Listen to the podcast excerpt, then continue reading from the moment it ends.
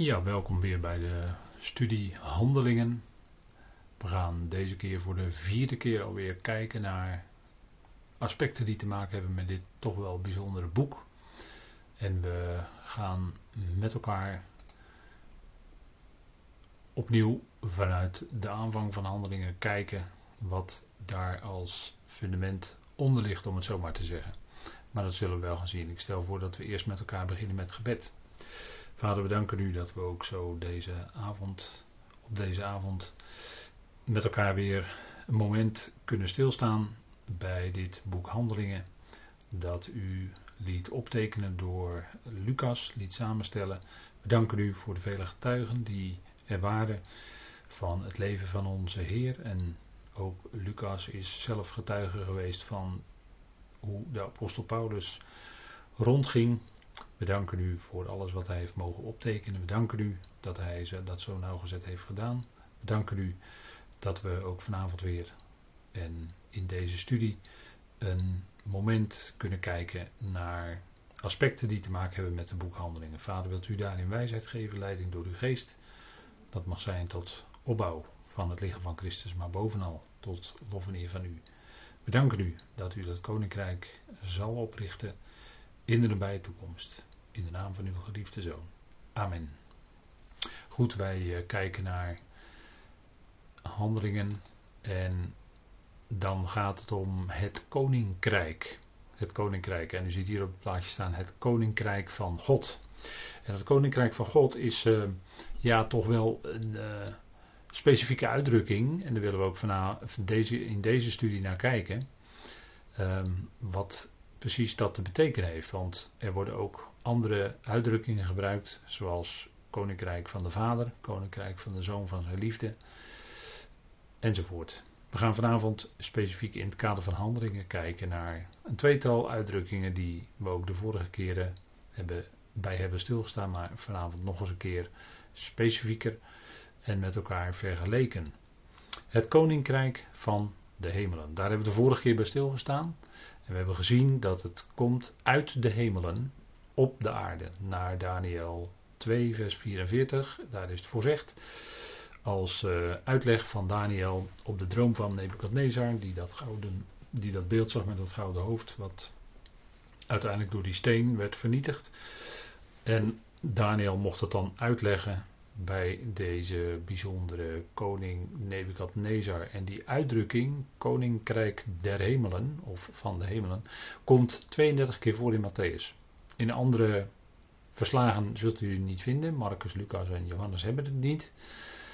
Maar omdat Matthäus specifiek spreekt over de koning en het koninkrijk en ook zijn register, zijn geslachtsregister begint met dat Jezus is de zoon van David, en de zoon van Abraham. En daarmee ligt zijn claim op dat koningschap, over dat koninkrijk van David vast. En heeft het ook duidelijk een karakter van koninkrijk. We gaan even kijken naar die andere tekst die daar genoemd is. Vorige keer hebben we gekeken naar Daniel 2, vers 44, maar nu kijken we even naar Daniel 7, vers 27. En daar staat.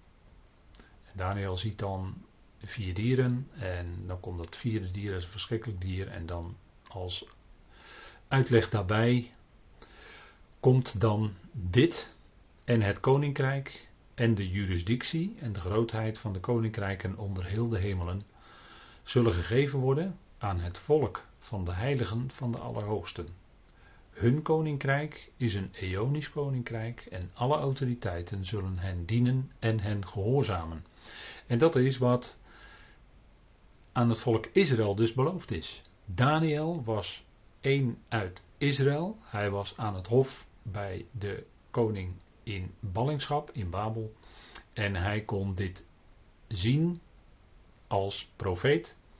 En hij heeft dit ook zo heel nauwgezet opgeschreven. En dit is natuurlijk een profetie die nog aan Israël waargemaakt zou worden. Er is geen andere mogelijkheid dan dat dit te maken heeft met Israël. Zij worden aangeduid hier als het volk van de heiligen van de Allerhoogsten. Zij zijn dat heilige apart gezette volk. En hun koninkrijk, wordt dan gezegd ook, is een eonisch koninkrijk. En dat koninkrijk komt in de plaats van dat koninkrijk, of die koninkrijken die net genoemd waren in Daniel 7. Die rijken, en waarvan het vierde dier een verschrikkelijk monster is. En dan staat er ook, en alle autoriteiten zullen hen dienen en hen gehoorzamen. En dat is natuurlijk omdat aan Israël gegeven is die belofte dat zij koningen en priesters zullen zijn in de duizend jaar. En op de nieuwe aarde zullen zij nog koningen zijn, zullen zij nog regeren over de volkeren. Priesterschap is dan niet meer nodig, want God woont dan zelf op de nieuwe aarde bij de mensen. En dat kan dus niet anders dan het volk Israël betreffen. Zij die afstammen van aartsvader Abraham, Isaac, Jacob, die kreeg twaalf zonen. En daaruit werden de twaalf stammen later gevormd. Dus er kan geen enkel misverstand. En het is hier ook het koninkrijk, de koninkrijken onder heel de hemelen staat hier. Hè? Onder heel de hemelen. Ook geen misverstand mogelijk. Dit is op aarde. Dus het koninkrijk der hemelen komt uit de hemelen. En het wordt opgericht door de God van de hemel. Die blijkt te zijn, hè, dan gaat het om in feite een aanduiding van Jezus Christus, die het beeld van God is, maar zijn God zijn en koning zijn uitoefent dan ook in de komende duizend jaar ook over Israël.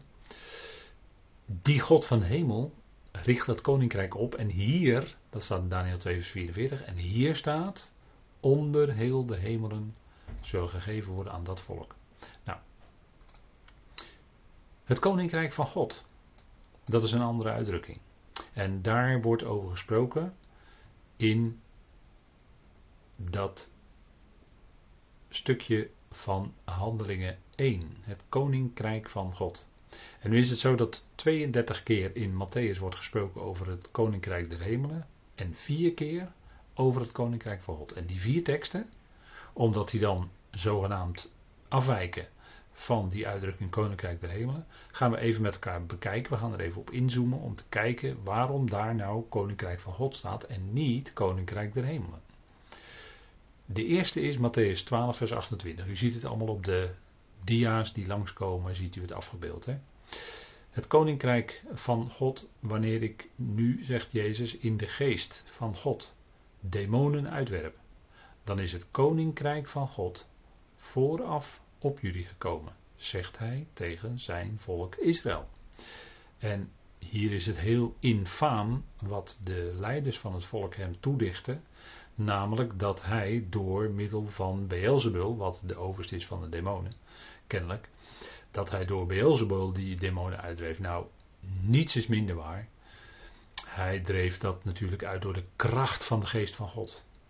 En dan zegt hij ook dat de lastering van de geest, en dat deden zij daar, en dat zouden ze in de toekomst ook nog doen, met name de leiders van het volk. De lastering van de geest zal niet vergeven worden in deze eeuw en ook niet in de toekomende. Dus dat is een heel ernstig, ernstige misstap die zij begingen. Met grote consequenties, grote gevolgen.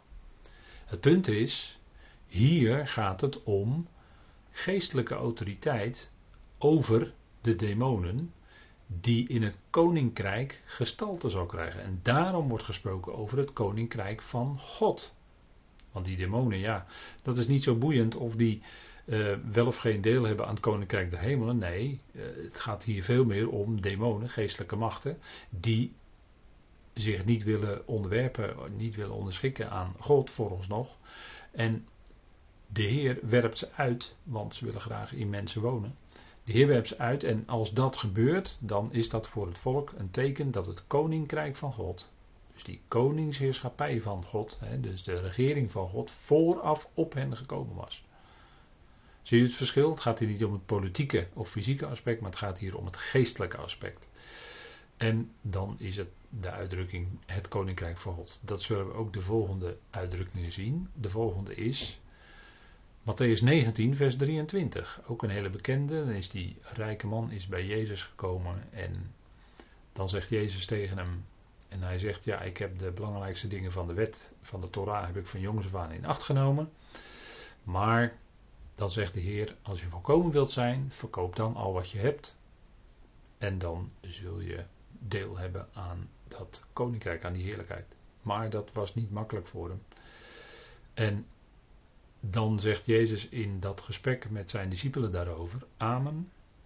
Ik zeg jullie dat een rijke moeilijk zal binnenkomen in het koninkrijk van de hemel. En waarom gebruikt u nu hier de uitdrukking koninkrijk der hemelen? Omdat het dan gaat om het politieke en ook het aardse, het fysieke aspect. En een rijke die had niet veel toekomst als het gaat om de Torah van Israël, want één keer in de zoveel jaar valt alle bezit weer vrij en komt het terug bij de families. Dus je kan wel in die 50 jaar, ik heb het over jubeljaren, dat weet u wel. In die 50 jaar kon je dan wel heel rijk worden en ook ten koste van je medebroeders, mede-Joodse broeders, maar in het 50ste jaar, het jubeljaar, valt het hele land weer vrij. Dus dan raak je je bezit tot op zekere hoogte weer kwijt, want dan komt het weer toe aan de families aan wie dat lotdeel, aan wie dat bezit gegeven was. Dus daarom kan een rijke moeilijk binnengaan. En dan staat ook het delen, hè, wat we ook in de handelingen zullen zien, het delen onder elkaar staat uh, belangrijk, is een belangrijk punt. Hè. En dan zegt de Heer nog iets in vers 24 van Matthäus 19. Weer echter zeg ik jullie dat het gemakkelijker is voor een kameel door het oog van een naald binnen te komen, dan voor een rijke om binnen te komen in het koninkrijk van God. En de Heer zinspeelt hier dan op een poort van Jeruzalem, die heet de oog van de naald. En daar is ook een prachtig kinderboek verhaaltje over geschreven. Dat lees ik wel eens voor. Aan, dat heb ik al een paar keer voorgelezen aan mijn kleinzoon Levi. Maar dan moet die kameel, u ziet hier een plaatje uit dat kinderboek. Dan moet die kameel, die moet door, dat oog, door die oog van de naald, maar dan moet al die last moeten vanaf. En dan moet hij heel diep bukken en dan kan hij misschien maar net door, dat, door die poort naar binnen gaan in Jeruzalem. En dat is heel mooi geïllustreerd, want zo moeilijk is het voor een rijke om binnen te komen in het koninkrijk van God. En dan gaat het om de geestelijke autoriteit of soevereiniteit van God over het leven. En dan gaat het om geloof. Want het punt is natuurlijk, wat de Heer Jezus hierop doelt, is dat het geloof, het vertrouwen op God, belangrijker is, veel belangrijker is, dan, dan het vertrouwen op materiële rijkdom. En een rijke kan dus heel moeilijk binnenkomen, heel moeizaam binnenkomen in het koninkrijk van God, in de koningsheerschappij van God. Want dan gaat het om vertrouwen op Vader, op God en niet op uh, welke vorm van materialisme of rijkdom of wat dan ook. Punt hè, punt, belangrijk punt hoor. Dan de derde keer dat we Koninkrijk van God tegenkomen is in Matthäus 21. En daar is ook de Heer weer in gesprek met de leiders van het volk, de schriftgeleerden en de fariseeën, zoals die dan altijd worden samengevat in die uitdrukkingen. En dan zegt hij, Jezus zei, amen, ik zeg jullie, dat de tollenaars en de hoeren jullie vooraf gaan in het koninkrijk van God. Zo, dat was een hele heldere en duidelijke en ook wel voor de leiders harde uitspraak, want het punt is dat hij had net een gelijkenis verteld en hij had gezegd, kijk, als er nou iemand is die zegt, uh, de, en de heer vraagt aan een slaaf van, joh, wil je dat of dat doen? En uh, die slaaf zegt, nee, ik wil het niet en komt later tot inkeer en doet het alsnog. En dan die andere slaaf, tegen wie de heer dat gezegd, en die zei ogenblikkelijk, ja, dat ga ik doen, heer, maar hij deed het niet. Nou, die eerste, dat waren de, de tollenaars en de hoeren. En de tweede was in feite, waren in feite die geestelijke leiders. En dat begrepen ze heel goed. De heer legt het ook uit. En als je leest, verder leest in Matthäus 21, vers 32, dan zie je ook dat de hoeren en de tollenaars die geloofden in de prediking die hen gebracht werd omtrent Jezus, Jezus als de Messias. Zij geloofden wel. En de schriftgeleerden geloofden het niet. Zij accepteerden niet die schriftgeleerde fariseeën accepteerden niet de regering, het koninkrijk van God. En hier is natuurlijk, hier gaat het ook in de context om geloof, geloof en van daaruit handelen. Maar vooral voorop staat geloof, vers 32. Dan gaat het om God, om geloof in God, om, eh, om geloof en, en dan is het ook het accepteren van de regering van God. En dat heeft dan niet zozeer te maken om ingaan in het koninkrijk van de hemelen. Dan gaat het in die uitdrukking gaat het veel meer om het fysieke en politieke aspect. Dus en zo werden wel vaker uh, die uh, mensen die veracht waren te midden van het volk Israël, tollenaars en de hoeren, wat in feite allebei ook wel een uitdrukking is van het volk zelf. Hè? Want het volk pleegde in het verleden hoererij met afgoden. En daarvoor werd ook in de profeten uitgebreid beschreven hoe zij handelden en werd dat ook vergeleken met de letterlijke fysieke hoerderij, maar ze pleegden in feite natuurlijk geestelijk. Zij liepen andere goden achterna. En eh, dan denk ik bijvoorbeeld aan een profeet als Hosea. Die moest trouwen met een uh, hoer, want Gomer was een vrouw van uh, de, was in feite, zoals we dat tegenwoordig zeggen, prostituee. En daar moest hij mee trouwen. En dat was juist een uitbeelding, omdat het land, en dus Israël, van de Heer afhoereerde, staat er dan in Hosea. Hè? En tollenaars, tollenaars zijn natuurlijk de mensen die ten koste van anderen rijkdom vergaarden. En daar was het volk Israël in het verleden ook nog wel eens mee bezig. Dus in die twee groepen wordt eigenlijk wel uitgebeeld wat dat volk, volk van Israël in het verleden allemaal uh, had gedaan. En uh, onder het volk in de dagen van de Heer Jezus werden ze veracht, maar ze geloofden. Ze zagen dat hij de Messias was. En ze beseften hun eigen zondigheid. En van daaruit beseften ze ook dat ze de Heer Jezus als hun Messias nodig hadden. Want hij kwam immers, en dat zegt Matthäus 1, vers 21 ook, hij zal Jezus genoemd worden omdat hij zijn volk zal redden van hun zonden. Nou, dat is hier natuurlijk volop aan de hand. Geloof. En dan is het, dan gaat het om het koninkrijk van God. Het vierde, de vierde tekst die we, en dat is in hetzelfde hoofdstuk van Matthäus, dat is als de Heer die uitgebreide gelijkenis heeft verteld van de arbeiders, de, de, de wijngaard en uh, de arbeiders die er waren en de heer die naar een ver land ging. En er kwamen er allerlei dienaren en die werden weggejaagd of gedood. En uiteindelijk kwam de zoon. En toen zeiden ze, ha, dat is de erfgenaam en die zullen we ombrengen. En dat is precies wat gebeurd is. De heer zelf was natuurlijk die zoon uit die gelijkenis. In Matthäus 21 moet u maar eens nalezen. En dan eindigt dat stukje ook in vers 41, vlak voor dit vers 43, met de uitspraak van de Heer Jezus dat en dat komt ook uit de psalmen, de steen die de bouwlieden verworpen hebben. En die steen, dat is hij zelf natuurlijk. Hij werd verworpen door de leiders van het volk. En dan zegt hij in Matthäus 21, vers 43: Daarom zeg ik jullie dat het koninkrijk van God van jullie weggenomen zal worden en gegeven worden, gegeven zal worden aan een andere natie die haar vruchten geeft. En dan gaat het om het koninkrijk van God. Het gaat om de koningsheerschappij van God. Die werd door de leiders van het volk niet geaccepteerd. En als hij zijn zoon stuurt, accepteerden ze hem niet. En eh, dat, dat, dat had natuurlijk een, dat geestelijke aspect in zich. Zij verwierpen hem die aangekondigd was in de profeten als de Messias. En ze wisten het. En nochtans verwierpen ze hem. En kijk, in de uitleg wordt vaak gezegd dat, hè, hier wordt dan gesproken over een andere natie, en in, de, in veel vertalingen staat er dan volk, hè, een ander volk, dat haar vruchten geeft. Een andere natie die haar vruchten geeft. En daar wordt heel vaak in uitleg van gemaakt, ja, dat is de, dat is de kerk of dat is de, de gemeente. Dat is dat andere volk, dat geeft vrucht. Nee, nee, nee, nee, nee, nee. De Heer had hier helemaal die gemeente of die kerk helemaal niet op het oog. En die was hier ook nog helemaal niet in zicht. Nee, hier ging het puur om een zaak van Israël. En die andere natie, dat hij vrucht geeft, dat is op dat moment, en ook in Paulus' dagen, dat gelovig overblijfsel. Wat hij ook noemt in Romeinen 9. Er is altijd een gelovige rest. En al diegenen die echt zullen geloven in de Messias, die horen bij die andere natie. Maar dan heb ik het over al die gelovigen uit Israël, die geloven in Jezus als de Messias.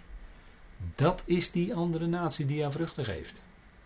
Een uitgekozen rest die Gods autoriteit en regering wel accepteerde. En dat vinden wij terug in Romeinen 9, vers 27. En dat wil ik toch even ook met u lezen.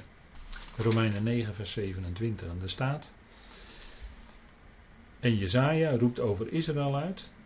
Al zou het getal van de Israëlieten zijn als het zand van de zee, het overblijfsel zal behouden worden. Dus het volk werd wel heel talrijk en dat was ook aan Abraham beloofd.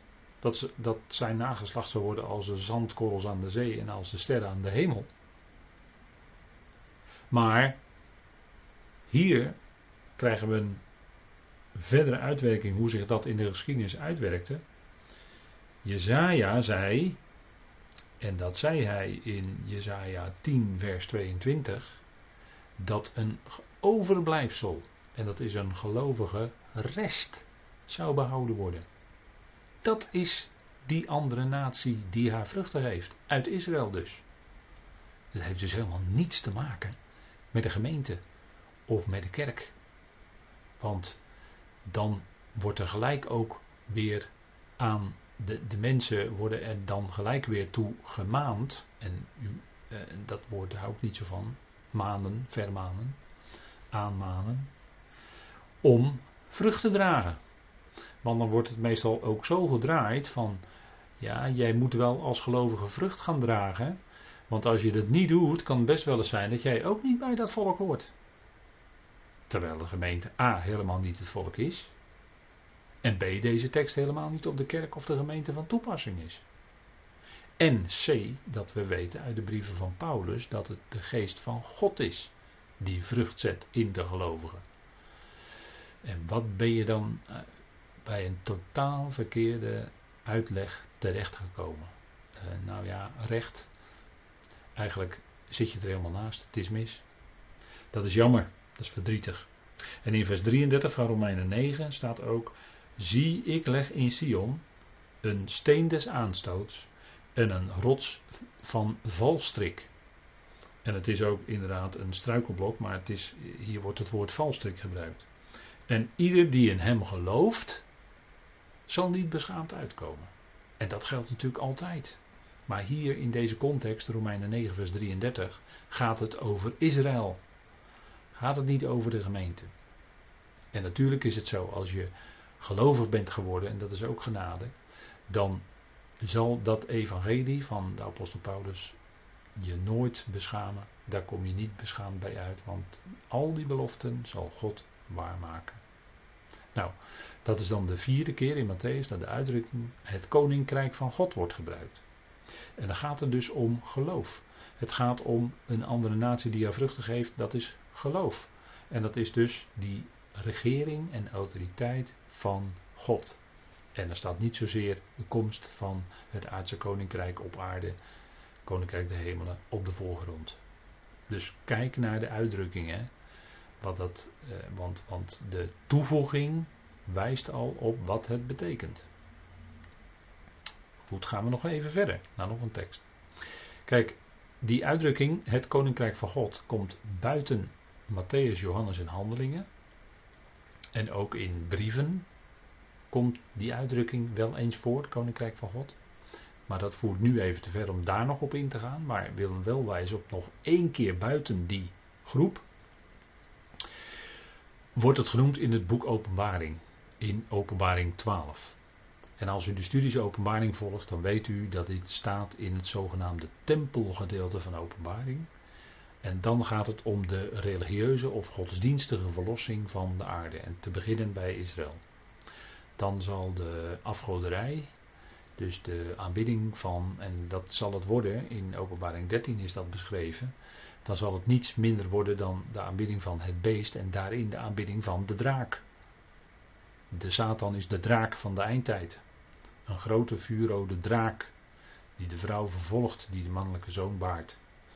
En ik verwijs u naar de studies openbaring om erachter te komen wie of wat dan die mannelijke zoon is. Daar zijn meningen verdeeld over. Maar als u het mij vraagt, gelet op de context, enfin, kijkt u maar of luistert u maar die studie openbaring na. En er staat in openbaring 12 vers 10. En ik hoorde een luide stem in de hemel zeggend, nu is de redding geworden en het koninkrijk van onze God en de volmacht van zijn Christus. En, die, en dat wordt gezegd, als net gezegd is dat die draak, dat hij op de aarde geworpen is. En dat hij verschrikkelijk tekeer zal gaan, wetend dat hij nog maar een korte tijd heeft.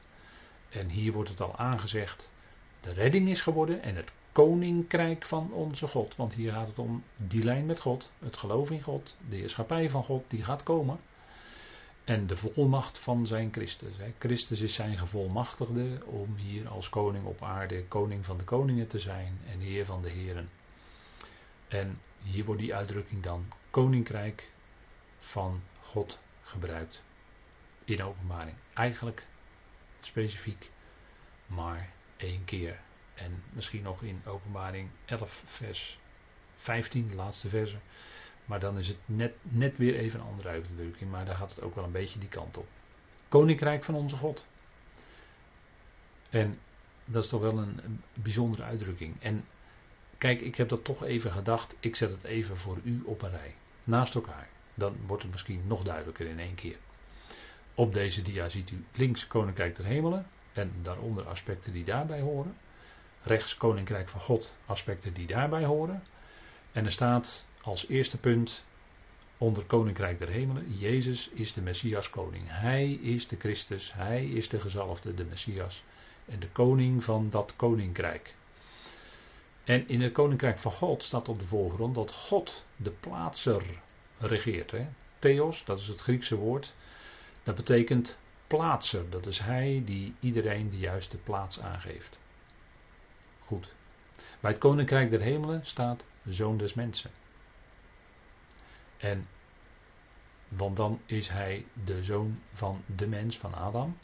En zal hij de Israël en de volkeren, dus daar gaat het ook om allerlei mensen natuurlijk, zal hij de koning van zijn. En als, als zoon van Adam heeft hij natuurlijk alle rechten op de troon. De zoon van God, dat staat het koninkrijk van God meer op de voorgrond. Dan is hij meer, hè, dan wordt hij meer aangeduid als de zoon van God. Hè. De Heer Jezus is allebei. Hij is natuurlijk zoon des mensen en zoon van God. Maar let op de toevoegingen van God is er dan. Dan gaat het koninkrijk der hemelen zich uitbreiden op aarde. Dan gaat het om het land. Allereerst vooral het land waar Israël nu al woont. Maar dat is nog lang niet volledig, want in werkelijkheid is uh, aan Abraham een veel groter grondgebied beloofd. Maar dat zullen zij in het komende koninkrijk ook bezitten. Dat gaat vanaf de rivier de Nijl tot aan de rivier de Uifraat. Dus dat is een heel groot gebied. Dat behoort dan toe aan het volk Israël. Dat geeft God aan Israël. En dat is specifiek natuurlijk op aarde. Terwijl het koninkrijk van God is breder, groter. Het, is, het omvat de hele hemelen en ook de aarde. Het omvat de hele schepping. Politiek, fysiek, dat is het kenmerk bij het koninkrijk der hemelen. fysiek is uh, eigenlijk uh, ja, lichamelijk of tastbaar. Terwijl het bij het koninkrijk van God gaat het om de godsdienst, de relatie met God. En gaat het om geestelijke aspecten. Dat is elke keer als het, die, die uitdrukking wordt gebruikt, staat dat meer op de voorgrond. Het koninkrijk der hemelen zal er zijn in de komende eonen, de duizend jaar en de nieuwe aarde. Terwijl het koninkrijk van God, daarvan wordt gezegd, dat is zonder einde. Dat koninkrijk zal geen einde hebben. Israël en de volkeren, dat staat voorop in het koninkrijk der hemelen. Israël als aan de spits van de volkeren. Terwijl in het koninkrijk van God gaat het om alle mensen, maar ook om de geesten, de geestelijke machten. Dus hebben een geestelijk aspect. Bij het Koninkrijk der Hemelen gaat het om een exclusief Joods karakter. En bij het Koninkrijk van God gaat het om inclusief, een inclusief karakter, namelijk daar hoort Israël bij, daar hoort de gemeente bij. En dat is allemaal all, zeg maar all inclusive. Hè? Niet specifiek Joods karakter vanuit Israël, de, de volkeren. Nee, hier is het inclusief Israël en de gemeente. omvat alles. Nou, misschien even een paar punten zo om die twee uitdrukkingen een beetje voor uzelf uit elkaar te kunnen gaan houden in de schrift. Hè. En misschien deed u dat al. Nou, dat is heel fijn, maar ik denk misschien toch even wat puntjes zo voor de aandacht. Dan gaan we weer even kijken naar Lucas. En nog een punt als onderbouwing voor. Eh, niet als een, uh, dat we zelf eerst een stelling hebben bedacht en het later gaan onderbouwen. Nee, als een fundament waarop we voortbouwen is dat Lucas zegt: Mijn eerste boek heb ik gemaakt, O Theophilus. En daar wijst hij natuurlijk op zijn verslag. En dat gaat over al wat enzovoort. Dus dit tweede boek, dan is het heel eenvoudig dat dat tweede boek wat Lucas ook in principe uh, richt aan Theophilus, dan ligt het enorm voor de hand en het kan eigenlijk niet anders dan dat dat tweede boek wat Lucas schrijft over hetzelfde onderwerp gaat. Als nou, en als nou dat eerste boek gaat over een bepaalde zaak of bepaalde aspecten of een ontwikkeling van iets, dan moet dat tweede boek toch ook in diezelfde lijn liggen. Dat kan bijna niet anders, hè, zou je zeggen. Nou, we gaan maar even kijken hoe dat dan zit vanuit het verslag van Lucas. We hebben even al eerder gekeken naar Matthäus, maar dan gaan we nu even kijken naar Lucas. En dan gaan we kijken wat Lucas schrijft en hoe dan dat ligt in dat verlengde van met handelingen. In Lucas verslag staat dat al voor zijn geboorte, voordat de Heer Jezus geboren werd, Johannes de Doper optreedt in de geest en de kracht van Elia. Als, en dat kan niet anders als zijn als voorbereiding op de komst van het koninkrijk. Er werd gezegd, eerst moet Elia komen. Laten we hem even met elkaar lezen. In Lucas 1, vers 16. En het is vanavond misschien, of eh, het is in deze studie misschien best wel aardig wat informatie voor u. Maar goed, u kunt hem eh, gewoon rustig op uw gemak naluisteren en steeds weer stilzetten of nog een keer naluisteren. Staat in Lucas 1, vers 16. En hij zal velen van de Israëlieten, van de Israëlieten, dus het gaat helemaal om Israël, bekeren of laten omkeren tot de Heere hun God. En vers 17 zegt dan, en hij zal voor hem, met een hoofdletter, uitgaan in de geest en de kracht van Elia, om het hart van de vaderen om te keren, tot de kinderen en de ongehoorzaamheid en de ongehoorzamen tot de bedachtzamen van de rechtvaardigen, om voor de Heer een toegerust volk gereed te maken. Nou, duidelijker kan het niet, hè? In de geest, Johannes de Doper kwam in de geest en de kracht van Elia als voorloper van de Heer Jezus. En dat had alles te maken met Israël. En als het om Elia gaat, ja, dan kan het ook niet anders dan moeten te maken hebben met het koninkrijk. En dit was een verlengde van wat in de profeet eh, Malachi staat, Malachi 3 vers 1. En daar staat, zie ik zend mijn boodschapper, die voor mij de weg bereiden zal. Dat is, uh, hier wordt ook uh, Johannes de Doper mee aangeduid. Plotseling zal hij naar zijn tempel komen. De Heere die u aan het zoeken bent. De boodschapper van het verbond. Zo wordt de Heer in feite aangeduid. In wie u uw vreugde vindt, zie, hij komt, zegt Jaweh van de legermachten. En die boodschapper die de wegbereider is, dat is Johannes. Maar die boodschapper van het verbond, dat is in feite een aanduiding van de Heer Jezus Christus. Maar hier wordt dus gesproken over Elia. En dan 4. Malachi 4, vers 5 en 6. Daar staat ook: Zie, ik zend tot u de profeet Elia. Voordat de dag van Jahweh komt. Die grote en onzagwekkende dag. Dus er moest een voorloper komen en wordt aangeduid als Elia. Nou, Lucas zei al: Hij kwam in de kracht en de geest van Elia. En het ging dan om Israël en de komst van dat. Ja, er was maar één mogelijkheid: aardse koninkrijk. En de Heere God, dat staat ook in het eerste hoofdstuk van Lucas. En de Heere God wordt, tegen, uh, wordt in profetie gezegd over de geboorte van de Heer Jezus. En de Heere God zal hem de troon van zijn vader David geven. Ook duidelijk hè, koninkrijk, troon van zijn vader David. Hij zal regeren over het huis van Jacob voor de eonen. En aan zijn koninkrijk zal geen einde zijn. Want hij mag dan regeren over de aarde. En dat gaat eigenlijk nog verder, maar dat wordt hier niet gezegd. Hier gaat het om het aspect van het koninkrijk van Israël op aarde. En aan zijn koninkrijk zal geen einde zijn. Ziet u hoe nauwkeurig de schrift is? Van de Heer Jezus wordt gezegd, hij zal regeren over het huis van Jacob voor de eonen. En Paulus zou laten zeggen in 1 Corinthië 15 dat hij zal regeren totdat hij het koninkrijk aan de Vader overdraagt. Ja, en dat wordt hier in feite ook als het ware al een beetje aangeduid, alleen nog niet zo duidelijk. Maar aan zijn koninkrijk zal geen einde zijn, want het koninkrijk draagt hij over aan de Vader later, zegt Paulus. Dus dat blijft bestaan. Dat is dan uiteindelijk dat alomvattende, die hele schepping. Dus u ziet hier hoe nauwkeurig de schrift wat dat betreft is. Hè. Nou, ik denk dat we het uh, vanavond hierbij moeten laten. We leggen wat bouwsteentjes neer vanuit het evangelie van Lucas, vanuit het verslag van Lucas. En we zullen zien dat handelingen daarop aansluit. Maar dat is dan weer voor volgende week. En we willen afsluiten graag met een dankgebed. Vader, we danken u dat we ook weer een kort moment stil konden staan bij wat aspecten waaruit we kunnen opmaken dat het boek Handelingen zo duidelijk aansluit bij de koninkrijksboodschap die klinkt in de diverse verslagen van het leven van onze Heer, zowel in Matthäus als in Lucas. Vader, en zo wordt het stapje voor stapje steeds duidelijker. We danken u voor de verschillen die we mochten constateren tussen die uitdrukkingen. En we willen nauwkeurig die uitdrukkingen van de schrift volgen, want die hebben van alles te zeggen. We danken u dat we dit moment weer uit uw hand mochten ontvangen. We danken u dat u een goede vader bent. Dat we u mogen danken, loven en prijzen voor alles wat u ons geeft in genade. En dat we dat bijzondere, dat evangelie, zoals Paulus dat mocht brengen, kennen. En daaruit mogen leven. Vader, dank u wel. Dat we van daaruit ook naar deze dingen mogen kijken tot verheldering en beter verstaan van de schriften. Vader, geeft u ons dat verlichting door uw Heilige Geest. We danken u dat u dat ook doet. Wij loven u in die machtige naam van uw geliefde Zoon, onze Heer, Christus Jezus. Amen.